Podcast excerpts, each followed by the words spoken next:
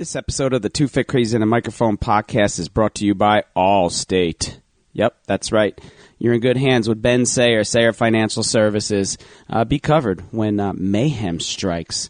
Home and auto coverage with Sayer Financial Services. Allstate 732-449-4433. Check them out. Get a quote. Get on it. Mayhem happens. Be covered. And who else, Christine? ContiFit.com. You heard it right, everybody. ContiFit.com. The best in personal training, in coaching, running, in your overall health. You want to feel better. You want to move, functional fitness, and coming at you. Let's face it together. Trademarked facial fitness and rehabilitation program. Looking better, feeling better. And uh, it's time to make some great changes for you. ContiFit.com. Also brought to you by High Five Health and Fitness. Create positive change in your life with High Five Health and Fitness. And uh, really, when was the last time you sat down and talked to somebody about your health and where you are right now and where there's areas that can be improved and what needs to be done to feel better? Uh, and that's what we do. So uh, check it out, highfivehealthandfitness.com. It is Christine Conti. And I'm Brian Prendergast. And we are two fit crazy. And the microphone. We are where it's at. Brian, how are you doing today? I'm really good. Wow. We just had a great conversation. We just got scienced. I feel very educated right now. I love, I love conversations with people who are just so knowledgeable and so experienced. Knowledge is the thing that came to my mind too. It's just oh. like, you know, so we had on. a serial learner. Go ahead, days. Christine. Gentleman's name, Marty Gallagher. Marty Gallagher. And of course, Brian teases me because I stalk people. But there's people that stick out sometimes where I'm like, I want to talk to them. Right. And Marty was one of these people I was just kind of, and I was looking on the social media, interwebs, and his background popped out at me and what he does. He is a writer. He does, you know, he is a published author. He ghostwrites for people. I'm really cool. Article a week for, you know, certain magazines and But things. he's a nationally He- recognized Powerlifter. powerlifter. So he was a national champion powerlifter by the time he was 17. yeah. You know, and So he walks the walk a little bit. He kind of knows what he's doing. and uh, you know, and this was in the 1960s. Mm-hmm. You know, so how does that come about, and how does he do it, and how's things changed, and just you know, just Very picking. cool. yeah, It's like, it's like just to pick the brain of a man like Marty Mm-hmm. was, you know, just fantastic. And there's a lot of times you, I mean, you'll hear me on the show. I barely said anything because I was listening. He was thinking we were falling asleep. Meanwhile, we're like taking copious notes. It's like, uh, He's like, "You wait, Christine." I'm like, "No, no, no, no. You keep going. Just keep. I'm taking notes." We're, but what else do you do? You know, do you do you butt in on a guy like that? Heck no. Um, you know, I always say like when we go to like when I go to track and field trainings and coach uh, certifications and thing like that, they bring in the the throws guy, the javelin and the shot put guys and all that stuff. And um, once upon a time, I, I'm gonna I forget the guy's name, but it, it was he, he was wrote the book on like the Bible of shot puts, right? So this, I said it was the most fascinating thing because he made you know the 12 pound or 16 pound or 8 pound weight, whatever they're throwing, seem like the sexiest goddamn thing in the world. You know, it's like it was like the coolest thing Right, ever, right. and It you were just like hanging on every word, you know, of this motion by motion technique of the throw. And this is, you know, the feeling I get from Marty. It's like you just want to, you just want to hear about it and how he's living, and it's really cool stuff. it's, it's fascinating. Yeah. His writing and his fitness and just the simplicity of what he says is is really what works. Um, and I just I want everyone to sit back and kind of think, you know, what what are you doing? Are you getting obsessed with, you know, the pills and the potions? The and we talk about this. Um, and the things that are flashy or the food that's tasty, it, or can you just take it back to what are your goals? What's your motivation? And you know, are you doing the things that you know are making you not only feel good physically but feel good mentally? And that's something he works with the military um, at a very high level um, and trains you know trains people and, and talks about strength. And you may uh, you know you may learn a few things. I think in this episode. What do you think, Brian? Yeah, fantastic. Yeah. No, I mean, like, yeah, Yeah. You're gonna learn a few things. Um, so let's get to it here. This is uh, episode 141, Mm-hmm. the Two Fit Crazies in a Microphone podcast. Marty Gallagher, listen up, please.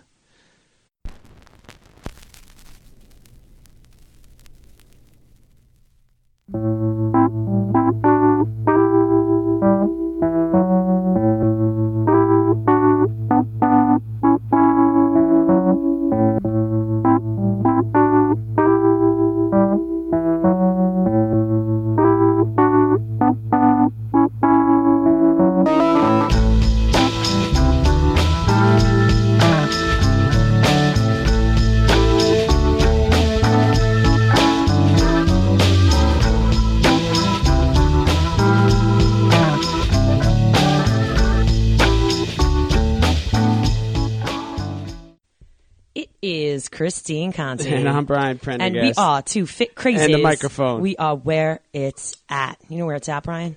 Yeah. Yeah, where where is it at? This episode, episode? 142. 142. I love it. And uh, Marty Gallagher, how you doing today? Super. Super. Where you coming to us from, Marty? Well, I am in. Uh, I'm located in South Central Pennsylvania. Uh, I live at the base of the Catoctin Mountains, and the uh, as I look out my front window, I look at the mountain that Camp David is on, the presidential retreat. All right. They ever let you tour? Pardon me? they ever let you get in and tour Camp David? No, right? No, no, no. you can't say- get too close. Uh, Marty, can't you just go up and say, "Do you know who I am?" Bring, bring, you know, some brownies or something like your neighbor. Yeah, it's uh, beautiful territory up here. We uh, we moved up here for the inexpensive real estate and the uh, the beautiful scenery and the rural lifestyle. So, Marty, where are No. you originally from? Tell everybody. Washington D.C. Beautiful. inside in, inside the Beltway, Silver Springs. Silver Silver- Springs. This is where I used to live in Burtonsville because I'm a University of Maryland grad and graduate school, and uh, old old stomping grounds. Put it that way for quite a while. Right. Yep. And uh, again, when uh, I guess we've been up here 21 years.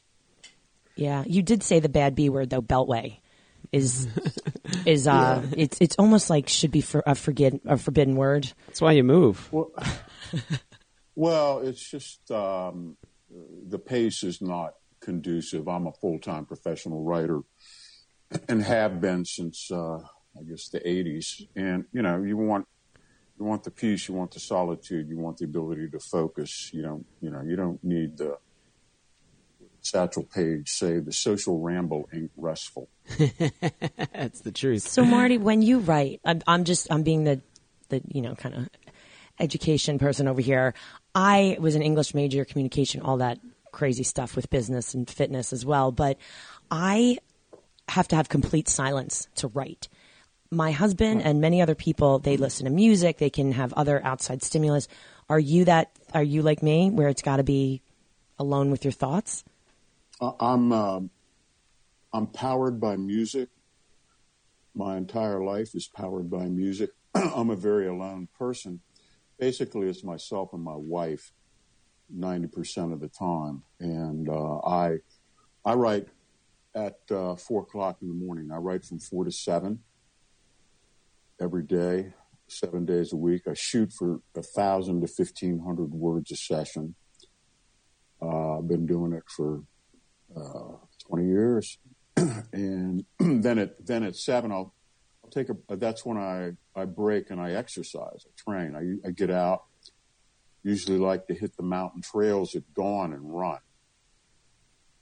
And I'll do that for 45 minutes or so, and then I'll come home, lift a little bit.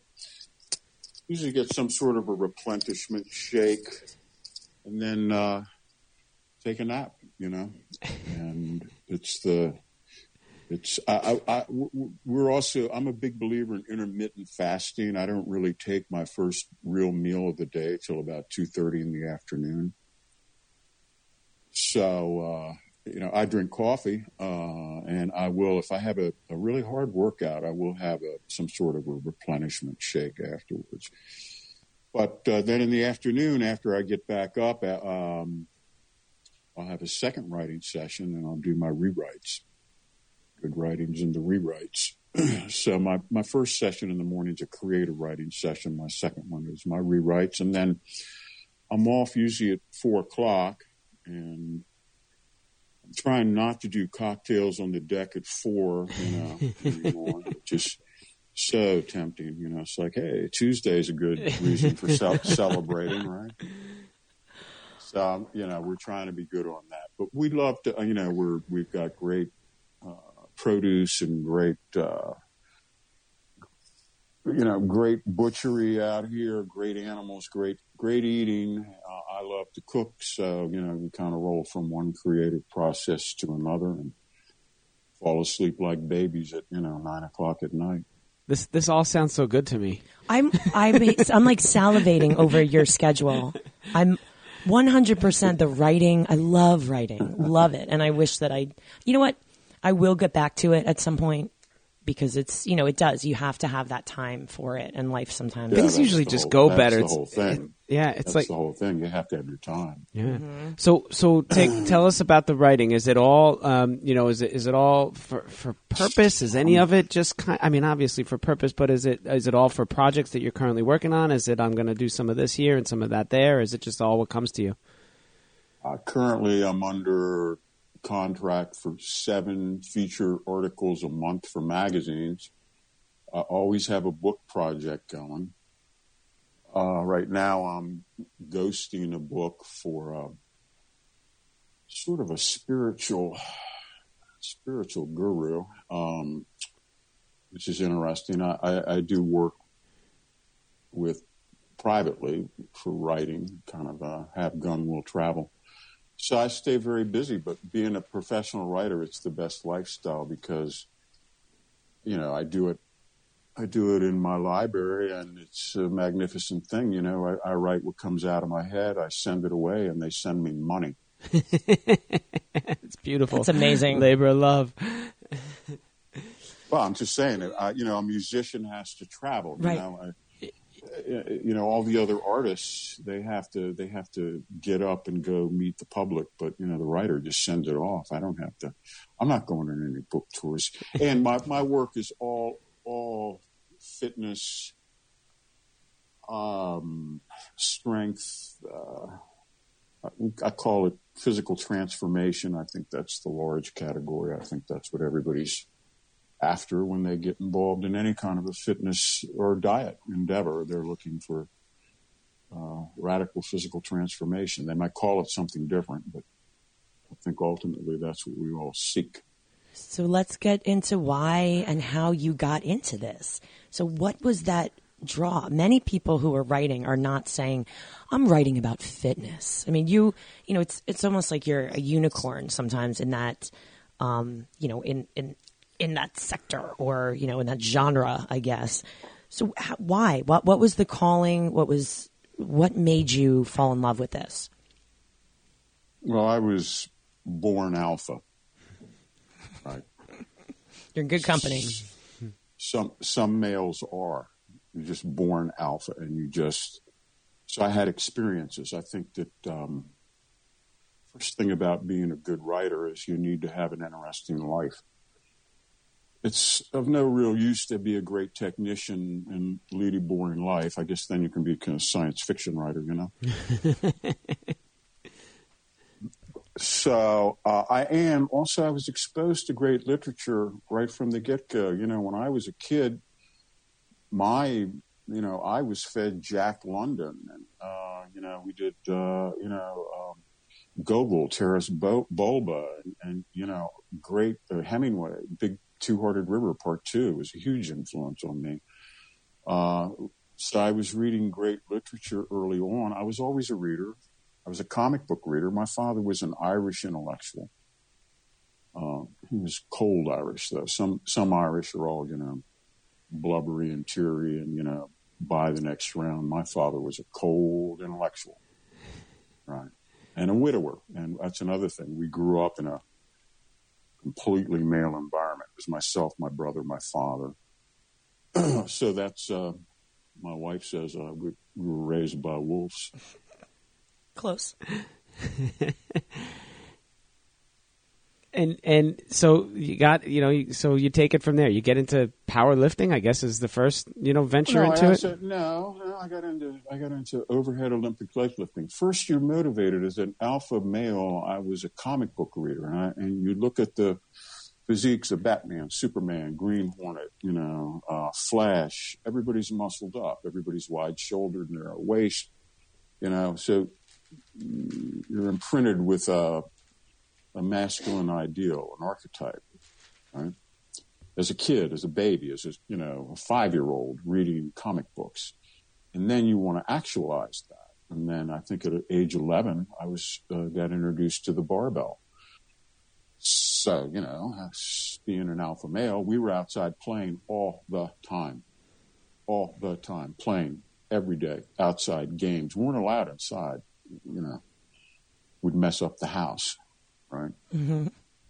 So it was a different time, time and a mindset and an era. Uh, we would every day we'd have enough kids. I'm a boomer.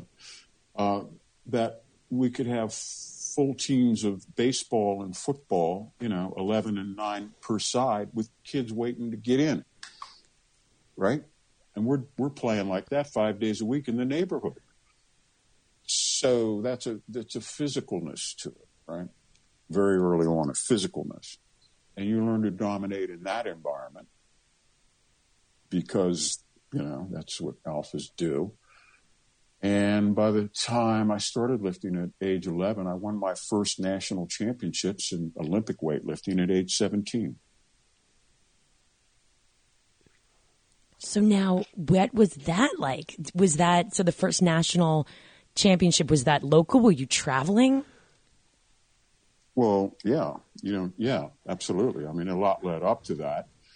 But just to compress time, by the time I was 17 years old, I was a teenage national champion at the 198 pound class, and I set national records in the press and the snatch.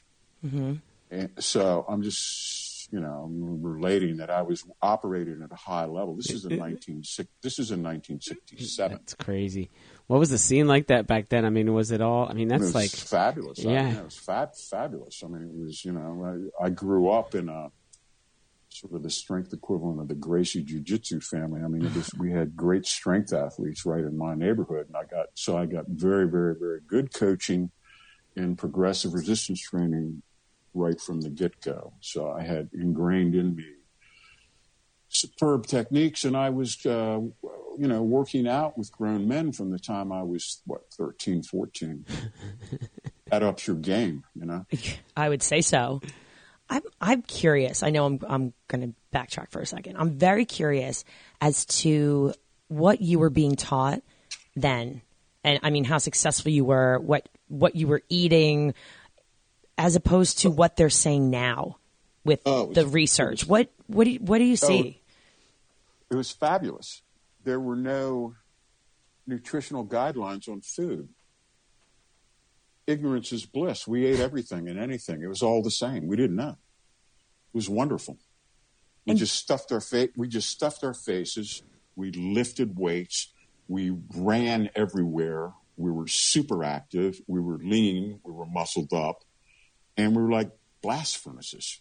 you know? right? yeah, absolutely. You cons- and you're trying to get bigger all the time. You, you're trying because, like, like at age, let me think. At age um, 15, I had I had my full height, five ten, but I was weighing 170.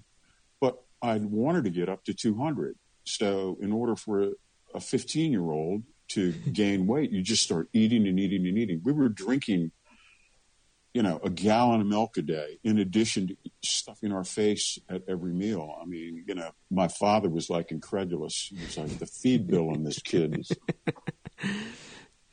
we get school lunches. I'd get two and three school lunches. They were only 35 cents a piece back in that mm-hmm. day, you know? So, you know, it was a wonderful thing because you're trying to, you're, the goal for the, for the young lean alphas to become gargantuan right, and crush all opposition. So you just keep eating and eating and lifting, and the more you eat, the bigger you get. The bigger you get, the stronger you get. The stronger you get, the bigger you get. You know, round and round it goes. And so all of a sudden, three years later, you're weighing that 200 pounds, and you actualize it because you're slamming calories, and you're you're you're completely stressing your muscular system with the lifting but you're also incredibly active in the cardiovascular sense. So you've got everything kicking together, right? And it's a wonderful thing. But again, you don't do that when you're 45. Right. It's I just love the simplicity of what you just said. Because Yes. today and, and again, we talk with athletes, you know, from all over the world, people who are, mm. you know, people who are, you know, lifting and wrestling and, you know, even own the ANBF, the the Natural Bodybuilding Federation, things like that we've had on and and it's just so calories and you only eat this and you only do that and that and it's it's almost like makes you crazy. It's how can you live like that? And it's really so simple. Listen, here's what I did, and you were so successful at this, and you weren't taking 800 different pills and downing only No. this and not eating that. And I just think No, that's such a powerful message for you to send, Marty, to people, you know? Well, yeah. Again, it was done with regular food Right. and intense training with a cardio component. Mm-hmm. We ne- you need, you know, and again, my you know the the name of my magnus opus is the purposeful primitive. Right. Right. Yeah. So uh, all these strategies, and there's a lean out strategy. I just gave you the maximum muscle mass strategy, right? You want to get, you know, you want to get as big and strong as you can. That's what you do. You, you get in a cal- caloric surplus state.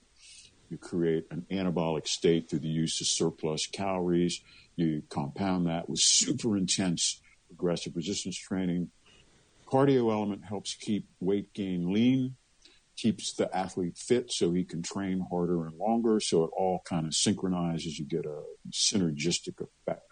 Three of the elements are in place and balanced, and you're hitting it correctly.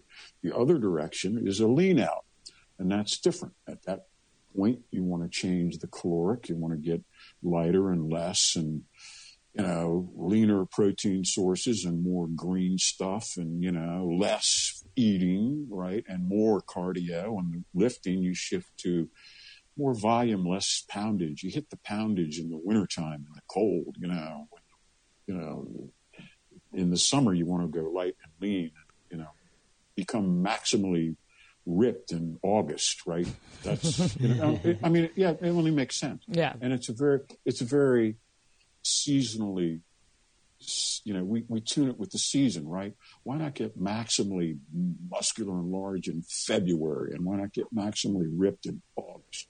You know, in a perfect world. Not Right. everybody can do that, but, you know, and again, a classic periodization cycle lasts 12 weeks, which is three months, which is a season. And I think it just all dates back to the human genetic encoding. You know, how, how about that periodization at the time when you're when you're you know in in the 60s and and even you know after that like how is thing how have things changed from then was it just this uh, uh, you know from a standpoint of more more more at that point or was it's the same. We use the same system stuff, now. yeah. It's called straight straight line periodization, and it's just just a very simple strategy. And uh, he- the main thing is is having a is establishing a realistic goal, which is difficult because you want a goal that's realistic enough that it's real, but it's also got to be motivating. You know, we don't want to spend 12 weeks training to end up the same. We want we want a significant return for our time investment. We're going to commit to 12 weeks, three, four week mini cycles tucked inside a 12 week macro cycle, you know, and uh, we want to see, sig- you know, significant gain in return for that. We're going to do everything, but we want to see uh, the return for the effort. And it's got to be realistic, but it's got to be motivating.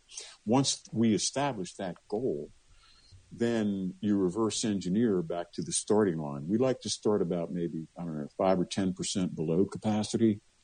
You sort of get a rolling start into the 12 week cycle. We usually take the first four weeks to really ingrain techniques and customize the athlete to the stresses, and everything is like more, uh, know, more feel, right? And cardio, we like to pair sprinting off with progressive resistance. We think they're very similar, and it's a good, you know, sprint, recover, sprint again works very good with intense but infrequent progressive resistance. And the diet effort, well, what do we want to do? Do we want to add some lean muscle mass or do we want to reduce body fat?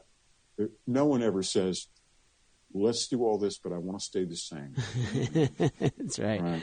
what's the point I don't want to change, you know, but I might want to get stronger. But you know, and, no, no, we want to, we want, and and also we want, we don't want infinitesimal or slight changes. We want radical change.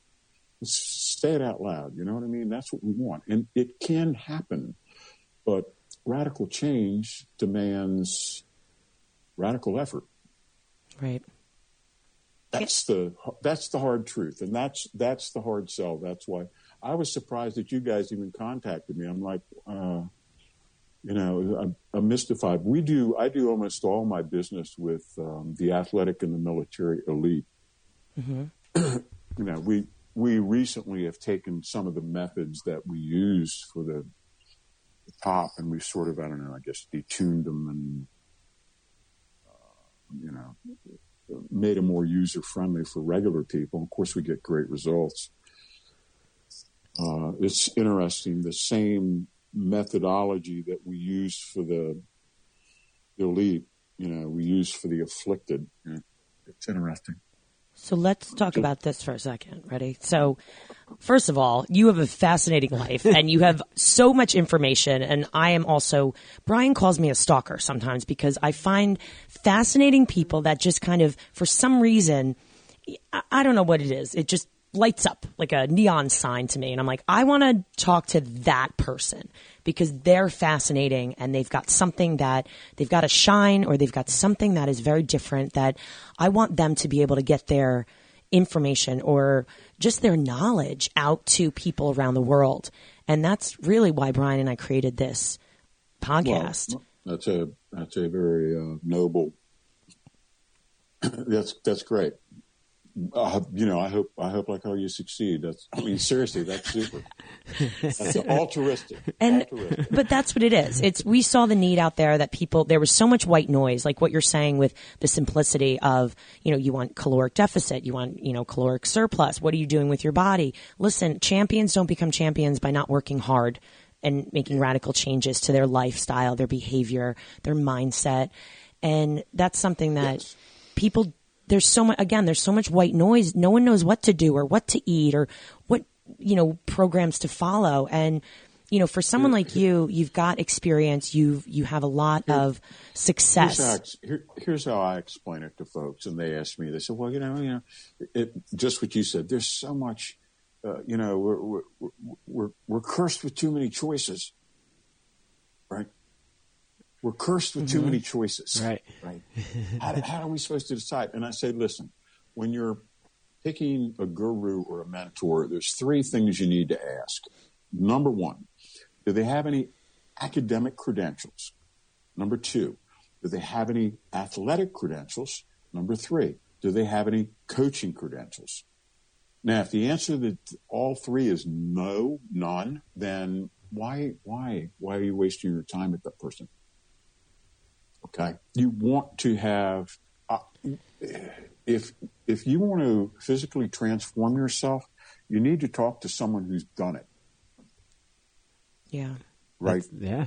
That's, that's very important. Yeah. No armchair and, quarterbacks. Yeah. Yeah. And, uh, and not only that, there's, it's, it's, it's important that your knowledge there's every everyone has a commercial angle. Everyone is pushing a product, right? Mm-hmm. Uh, you know, we're not. We all we have is knowledge. That's the only thing we have. We're not. We don't have you know Marty protein powder or ab, you know, Abicizer. Right. You know what I mean? Uh, so, and sometimes I feel like uh, I want to be like Jesus chasing the moneylenders out of the temple. you, you know, because right. it's commercial commercialism everywhere. You know, and everybody's got an angle or a product. We don't have that, but what we do have is actually there's four aspects involved in radical physical transformation. If you're serious about transforming your body, you you need to pay homage to, of course, progressive resistance training, right? Some sort of aerobic training. The progressive resistance training, obviously, for the external musculature, right? We want to build and strengthen the muscles. Cardio, we had a, we got to build and strengthen our guts, our innards. They don't magically stay in shape by themselves. Okay. Nutrition, of course, what we eat, what we take in. And the fourth is, there is a fourth, and it's psychological. I call it brain train. Uh-huh. But it's it's the whole mental process involved with the transformative process. There is both uh, somehow you have to maintain long term adherence which is a certain mental trait. Other times you have to invoke short term workout psych because if you have proper psych in a workout, you're going to increase results by eh, 5%. Okay. Over an unpsyched workout. So that, you know, you have the short term psych, you have the long term adherence.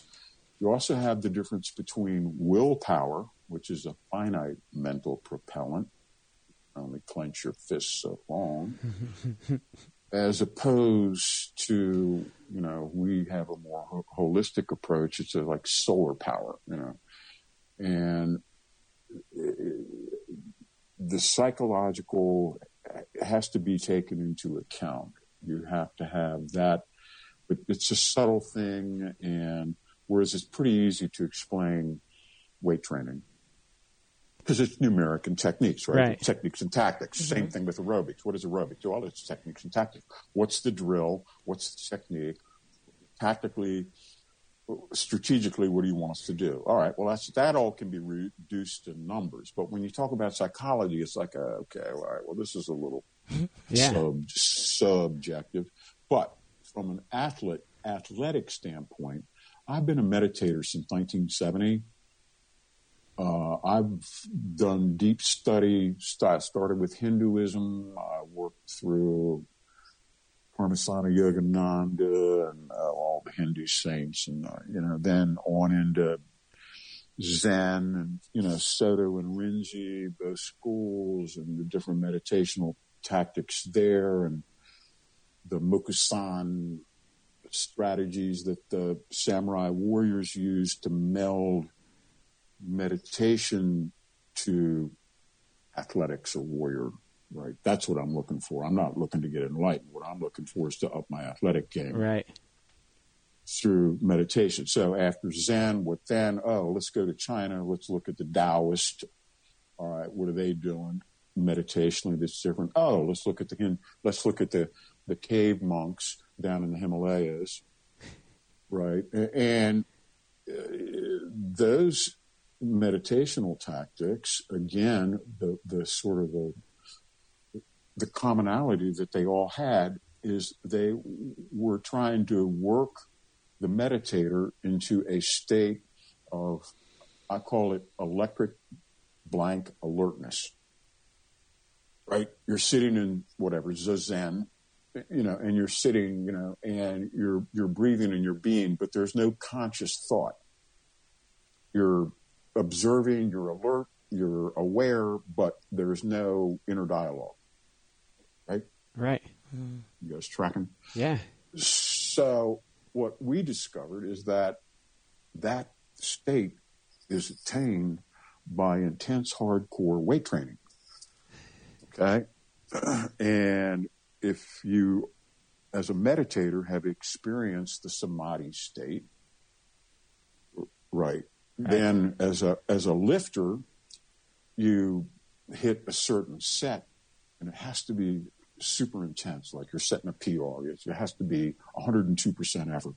That's the only way the hormonal flood tide, the tsunami, boom, releases. And it's an advanced meditational state. Athletes just didn't know it, Right. right? So it's a short, it's a short, it's a back door to an advanced meditational state. So we're trying to point that out right? And then, okay, if we achieve that that, that advanced meditational state in, in training, what do we do? Hey, here's an idea. Why don't we try to extend it? Why don't we try to not mess it up? Why don't we try to? Okay, we're here. You know it. You you've had Yeah. uh, you guys work out, right? Yeah, absolutely. And and and You know, when you have that great workout and you got that woo, you know, and it's like, wow, I feel great. I feel great. Well, it's hormones. You've you've exerted to a certain level where there's a hormonal release, there's a chemical reaction within your body. Right? right. So, uh, okay, now we're in this great state that the, the the greatest meditators in the world said that's what we seek. We seek that electric alertness. We like to stand up and walk around and, and deal with life, and that's but they can't. The the commonality is how do you perceive the immediate present if you're talking to yourself, right? Right. It's got to be quiet, right? Well, uh, yeah. h- Yeah. How else do you perceive if you're if if if there's a conversation going on? Yeah. There's no you're mul- observation. you can't you can't multitask and perceive awareness.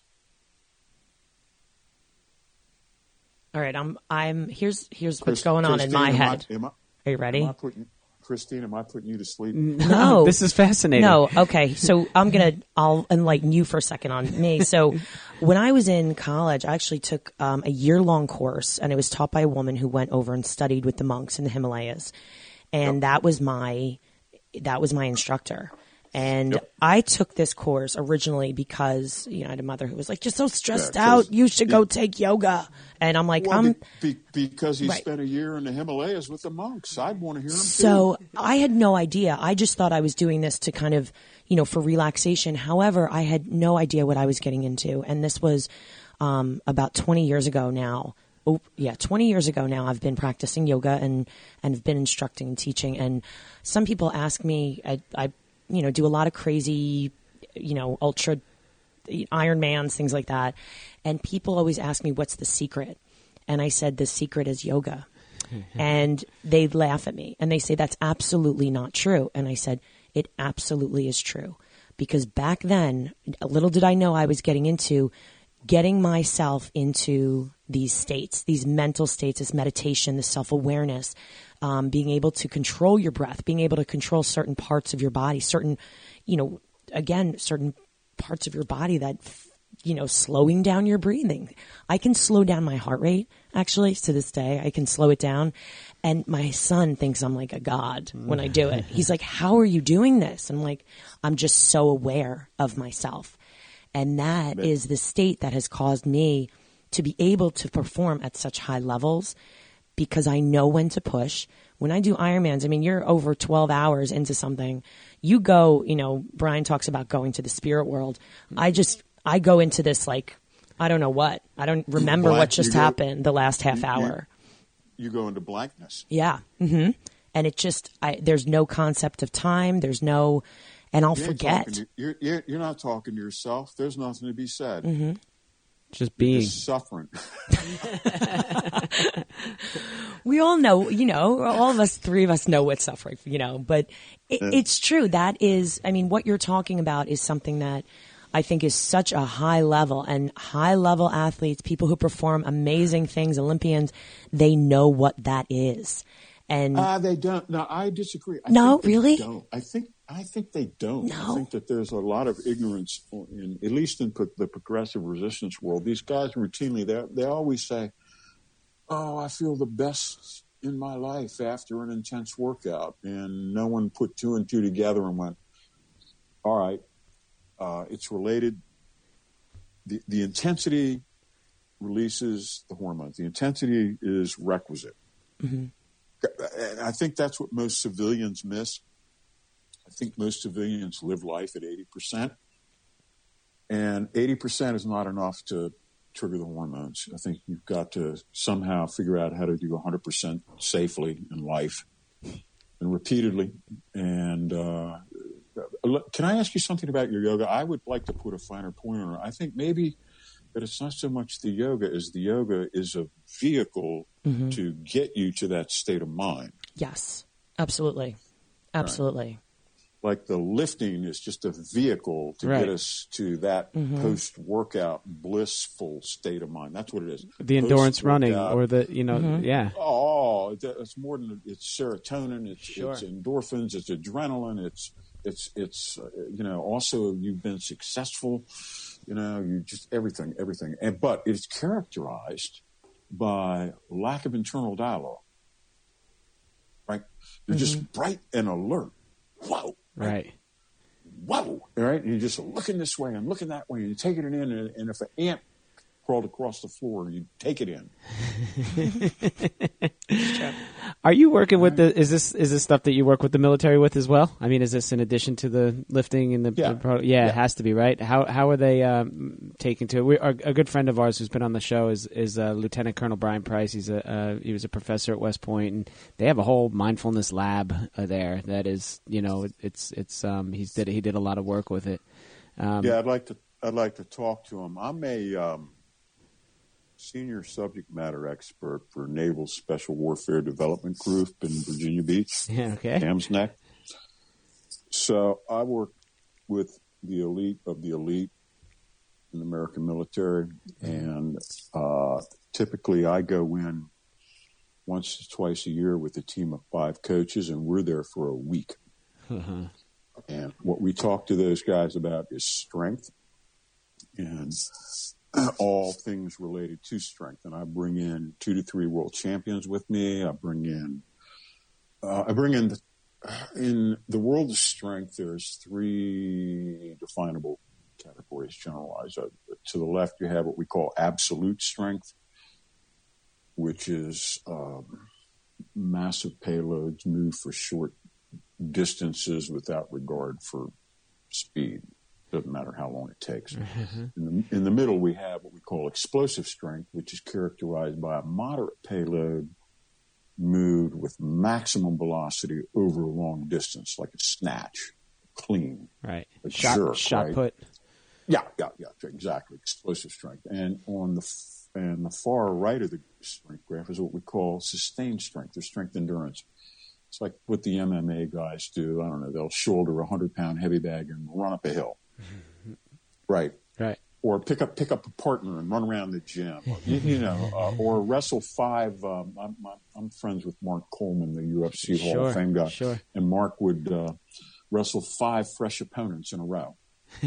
It's it coming at you know. It's like a Yeah, yeah, you know, It's like a kung fu fight. like two, two, it was, I think it was like uh, two minutes each. Like every two minutes, you'd have a fresh opponent, you know, charge in on them, right? And so that was sustained strength.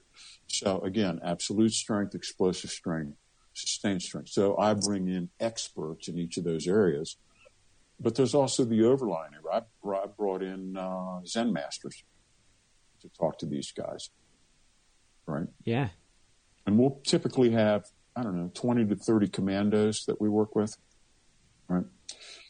And uh, it's intense. Uh, you know, we're we're with these guys five days, and you know every every evening we go out and have sort of a you know we eat and drink as you can imagine and uh, you know this that that you know you know we teach them we teach them exactly the same stuff that I was taught back in 1965. It's this simplistic, this ultra basic, you know, and it can be expanded upon. Uh, and a lot of the guys, when when they're stateside, we, we're very big believers in minimalism. Uh, I have myself, I weight train once a week. Okay. That's it. That's it. Okay. Now I'll do cardio during the week. I do cardio to my heart's delight. But um, right now, I'm experimenting with what we call the rested effort. And are you guys familiar with Charlie Francis? You know, the great sprint coach. Uh, yes. Okay. Um, I don't. I, I think so. Yes. Rings anyway, a bell. he was he was Ben Johnson's coach. Right, okay, yeah, yeah, all- yeah, okay. Yeah, that scan, scandal. Stuff. right. Anyway, he was a big believer in this idea that for a, a sprinter to run as fast as they possibly can, they have to be totally rested. Makes sense, right? Mm-hmm. Right. Well, if you're on scholarship Texas A&M, right, and you're on the sprint team, guess what they have? And you're you're the 100, 100 meter dash guy. Guess what they have you do? Well, they have you running all out every day, right? Five Right. days a week, Right. Because you're on scholarship. Well, the Soviets and the Eastern Europeans pointed out. They said, "Well, that guy's running at 100 percent of 83 percent Right. because he's never rested." Right. Right he's always fatigued. So he's running all out at his fatigued best. And they're saying, no, no, no, no, no, no, no. It, no, we, the only way to get faster is run at 102% when you're 100% rested. right. Well, uh, that's pretty radical for the the time and the place. This is the 1970s. So Francis started doing that. He started resting his sprinters and you know they went boom. They went from uh, you know I don't know 35th in the world to top of the world using these strategies, and we apply them to progressive resistance training. It's like let's only lift. Let's let's do all the lifts together, and then let's rest the body together. Mm-hmm. Okay, we had been jolting the body. In other words, we do classical powerlifting split. I won't even get into the body. I'll get into the bodybuilders. Classical powerlifting split on Monday. Um, squats, bench presses, and arms. On Wednesday, uh, well, let's make it three day week. On on Monday, uh, legs, squats, uh, calf raises, uh, leg curls. On Wednesday, uh, bench press, different grip widths, and arms, triceps and biceps. Uh, Friday, deadlift, different types of overhead pressing, maybe some power cleans. Well, the, and that was the classical power lift uh, split for 40 years. But the, the thing that we're, that we're maybe coming to realize is that if you're jolting the hell out of the body every third day, is it ever truly rested? Right. It's interesting, isn't it? Yeah, absolutely. Thing I always think about there is like the football coach that has their, you know, doesn't understand track and field and has the guys doing sprints, you know, all the day, Yeah. short rest, you know, Mm-hmm. to get Yeah. faster and harder. Doesn't work. Yeah. I was. A, I, Well, it's, I th- it's yeah, go ahead. good for conditioning, I think. Yeah. Punishment. Well, like I played, I played a pretty high level of volleyball in college, and they, they would just, I mean, you sign your name in blood, is what I always said. They own you. You know, you jump how high. Yeah, yeah, and yeah. You run your ass every day. and it's you know you're always tired you're always fatigued and i think that that's something i was always you know before i really understood what was going on with the body and maybe before exercise science really took off and they did all these studies i mean you know we were we kept jumping and like i love that i could talk soviets all day long because you know we were like jumping up and concentric load when really like mm, we should be focusing on that eccentric load of muscles. Like that's really what's going to be helping us. And and um how how is the injury situation? for for me? Well, yeah. I had shoulder surgery when I was 16 um, because of because of coaching and because of overuse and not you know just using as a machine and and a doctor said to me listen if you ever want to play again or this or that and honestly when I stopped playing um, after college you know my shoulders are not great but I know that I have to keep strong for the rest of my life and you know if I wanted Yes, to you, yes, you do. play a high level ever again, I would need surgery. But you know what? I'm not going to the Olympics at this point. Um, let's be honest. But And and it's one shoulder. You have three other good limbs. right. So, and honestly, it's uh it's something that I'm very cognizant of at this point. With you know what you're saying. Strength, s- strength. The the older you get, the more important strength. Absolutely. becomes. Mm-hmm. And strength retains your function. You have to, but you need the full range of motion movements. The biggest sin I see in progressive resistance is the short, uh, uh, tight little movements with, with very little range of motion and partial partial squats and and uh, bench presses that don't touch the chest or totally locked out or and a lot of machine work. Machines are machines are inferior to free weights because machines eliminate the third dimension of tension. Okay. Machines, with a machine, you do not need to control side to side movement, which means your muscle stabilizers do not have mm-hmm. to fire.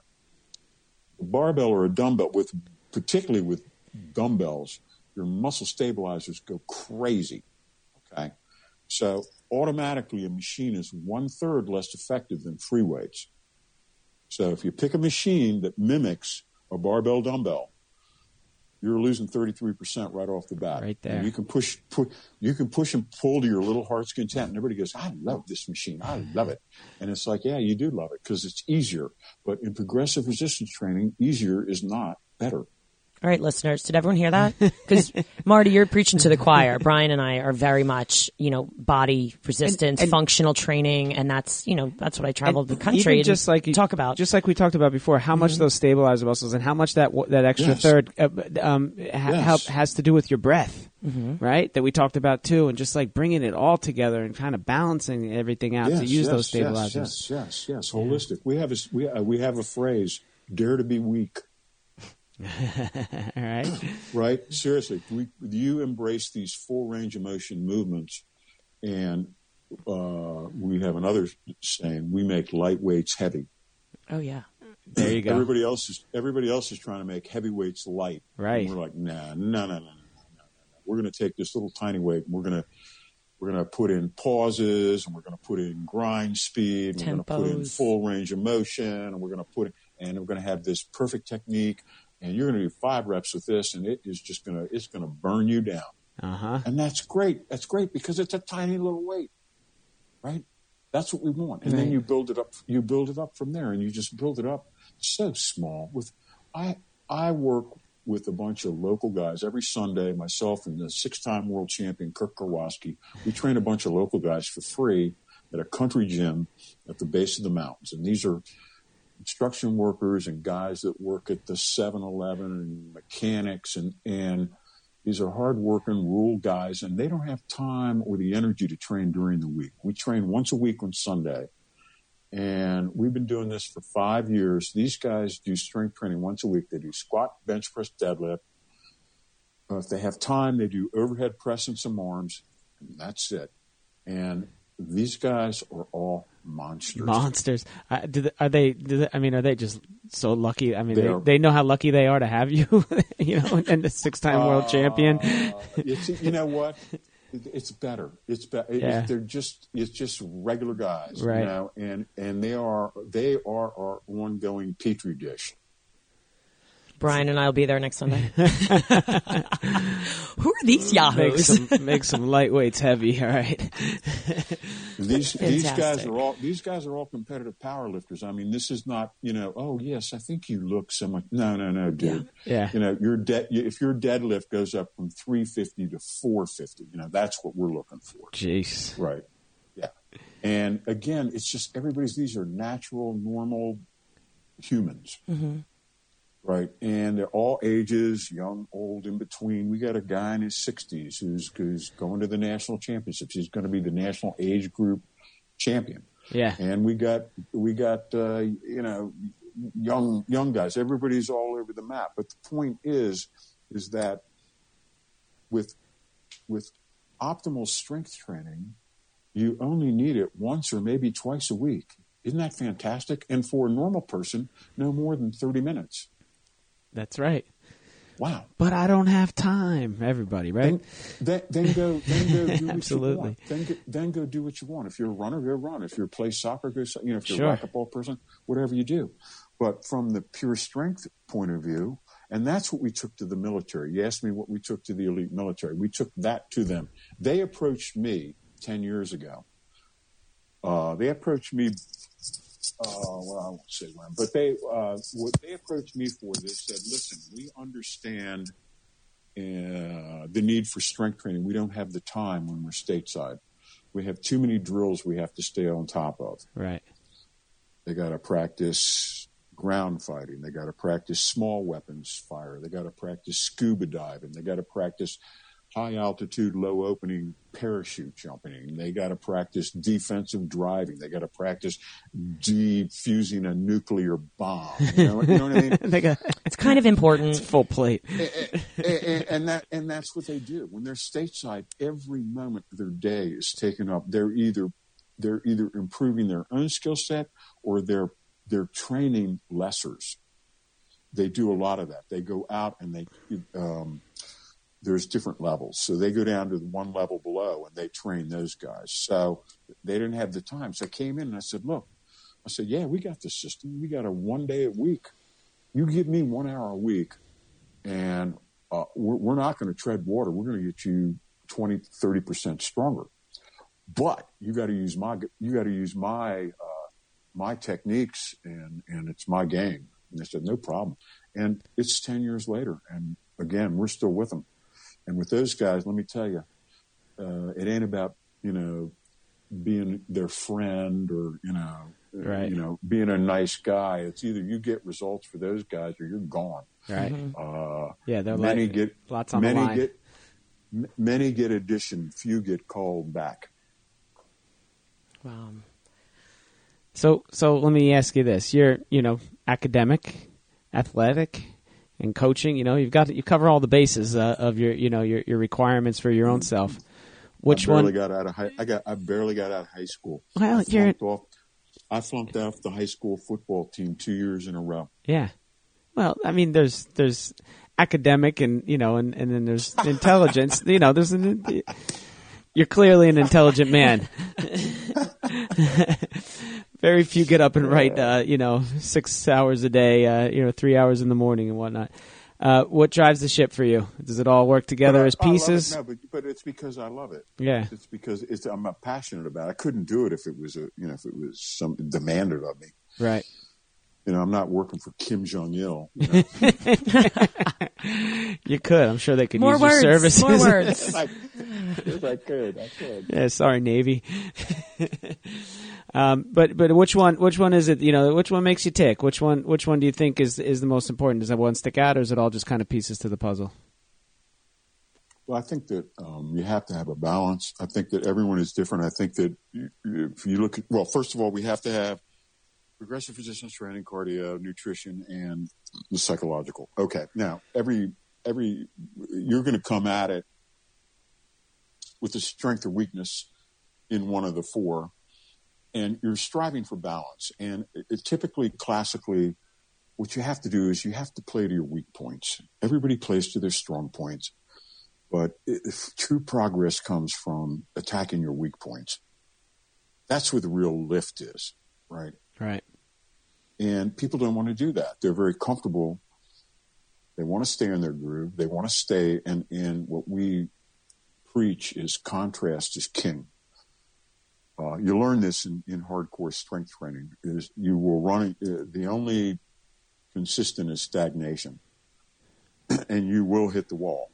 And the whole game is what does a great coach do when they hit the wall? Well, I have a big trick bag. right? I- have a lot of different variables to pick from, but what I'm looking for is whatever they've been doing, I want something of significant contrast. You know what I mean? Because that's the only thing that's going to jolt them out of that. And they might have made great gains. That's fantastic. I mean, it might have been a great run. But at some point, you're just like, man, I can't do this anymore. Great, great. Let's pick a completely different, fresh direction. Totally different. And they're like, all right, yeah, okay. What are we doing?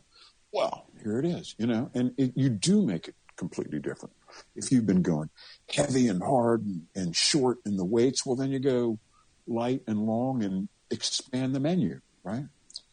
It's, it's easy. You, whatever you have been doing, you do different. If you've been eating starvation and tempting to get maximally lean, well, guess what? It's time to, you know, put on the feed bag and have some prime rib. some potatoes. Brian, you know what? Brian and I t- were talking about motivation actually in our one of our last episodes, and I think that plays into that as well. That's your psychology of, you know what? You're stagnating in something, and here let's change it up. And now it almost brings that freshness is the and the best. motivation, right? that is the best point. Do you know what? You know what? You know what grows motivation? What's What? that? Re- results, Results. Yeah. Ta- tangible results, changes in performance, changes in physique, and when that happens, that's what gets them fired up, right? Because they see, you know, I mean, a lift goes up. If, you know, you go up uh, even five pounds in a bench press or ten pounds in a squat or deadlift. Well, in 10 weeks, you've gone up 50 pounds in the bench and 100 pounds in the squat or the deadlift.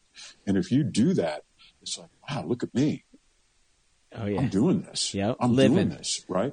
And then if they're getting bigger simultaneously, they're muscling up, and their their wives and their you know family go, "Wow, look at you, man! You're looking at, you know." They, they get this. It's just that Mm-hmm. there's that psychological, that psychological, and that's that's solar power. That ain't willpower. That's like I've got to do. No, no, man, you're fired up. You want more of this. So it makes the, the training harder, easier. It makes the tighter dieting easier. It makes the more cardio easier. Well, that's going to have more positive results. When you just, you know, ultimately you could t- keep that up for 12 consecutive weeks and you come up with incredible results.